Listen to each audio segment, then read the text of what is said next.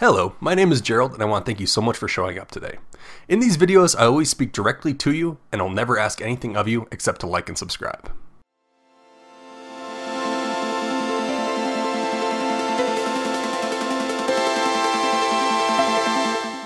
Alright, so when you're thinking about investing, before you begin investing in anything, you have to first make sure that you're financially secure as an individual.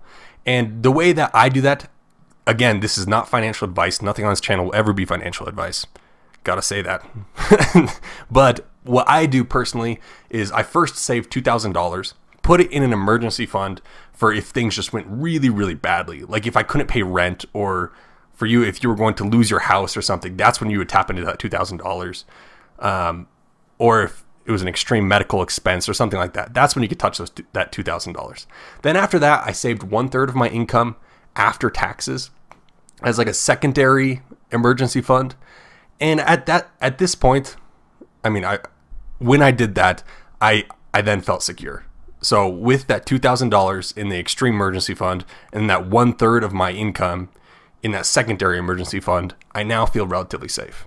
So once you get to that point, you got to ask yourself, okay, do I want to save money for a big purchase like a new bike or a boat or a new car, or do I want in, want to invest this money? So generally, you don't want to invest any money that you will need in the next 5 to 10 years. So at least 5 years. So if you won't need the money for 5 years, then you can invest it. So before so if it is money that you think you'll need or will want to use for a big purchase in the next 5 5 years, then keep it in cash um, like in your bank account, savings account, or buy a CD or a bond or or something like that. Put it in a Roth IRA, something really, really safe where you know that it's not going to be at risk. All right, so once you've determined that you're not going to need this money in the next five years at least, then you can begin looking at what you should invest in. The first thing I would suggest is mutual funds or index funds. Um, that's where I started. A good one is Vanguard Total Stock Market Index Fund, which is supposed to be representative of the entire stock market. Um, in the US, which is pretty cool. Warren Buffett's a big fan of some Vanguard products. I think that's probably how I heard about them in the first place. And the reason that these um, these index funds and mutual funds are a good investment is because the stock market as a whole increases on average by eight to ten percent a year, and so that's actually a really good return if you think about it. Over time, over fifty years, you're really going to see great growth um, if you're making eight to ten percent a year. So consider it 8% if you're trying to calculate um, a conservative estimate of how much money you will have in a certain number of years. Um, I use 8% when I'm calculating how much I'll have in my 401k when I retire. So, and then if you're just trying to see what you probably will have, you can use that 10% number. But 8% is just a conservative percentage. So, mutual funds and index funds are good because they're heavily diversified. They're just a combination of just a ton of different stocks and some bonds. And so that's what makes them valuable. Um, I would invest, invest in index funds as they do not have as high of fees when compared to mutual funds. But the benefit of a mutual fund is that it is managed by experts and they're attempting to maximize your profit, or at least that's the theory. They try to maximize your profit. I honestly don't trust the fund managers to be able to outsmart the markets or even make rational decisions.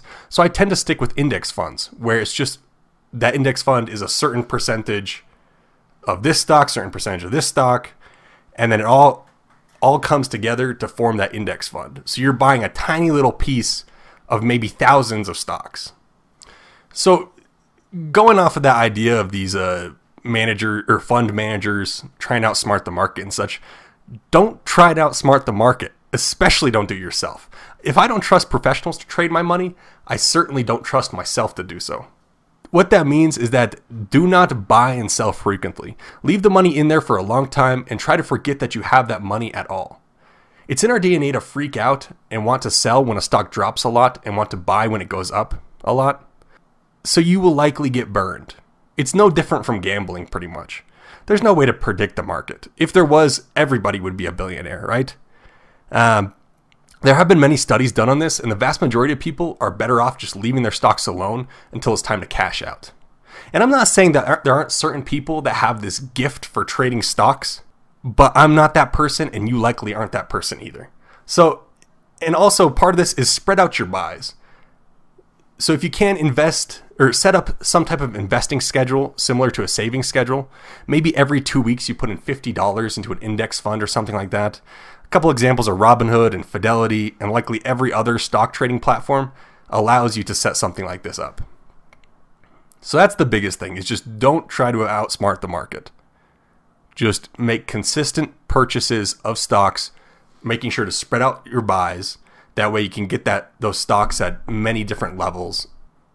Also, do not leverage. Do not take your money, leverage it for additional money and then invest that in the stock market. That doesn't make any sense. Like if you have $100,000, you can maybe if you have good credit, you can leverage it and someone will loan you a bunch of extra money to invest in the stock market. Don't do that. That is a recipe for disaster. Do not do that. It's just extremely risky. Um, if you're looking to build wealth very, very, very quickly, that's a good option. But remember that this is extremely risky. I don't do it. I will never do it. And I don't suggest that you do it. And also, don't buy individual stocks generally. I mean, you can. But if you do, make sure that you research them thoroughly um, and look into everything from debt to revenue ratio to what the CEO and executive team is like. It just takes a lot of research, and you probably just should not buy individual stocks. I know I have that video out about uh, how I'm buying Chevron and a little bit of Exxon right now because oil prices are so low.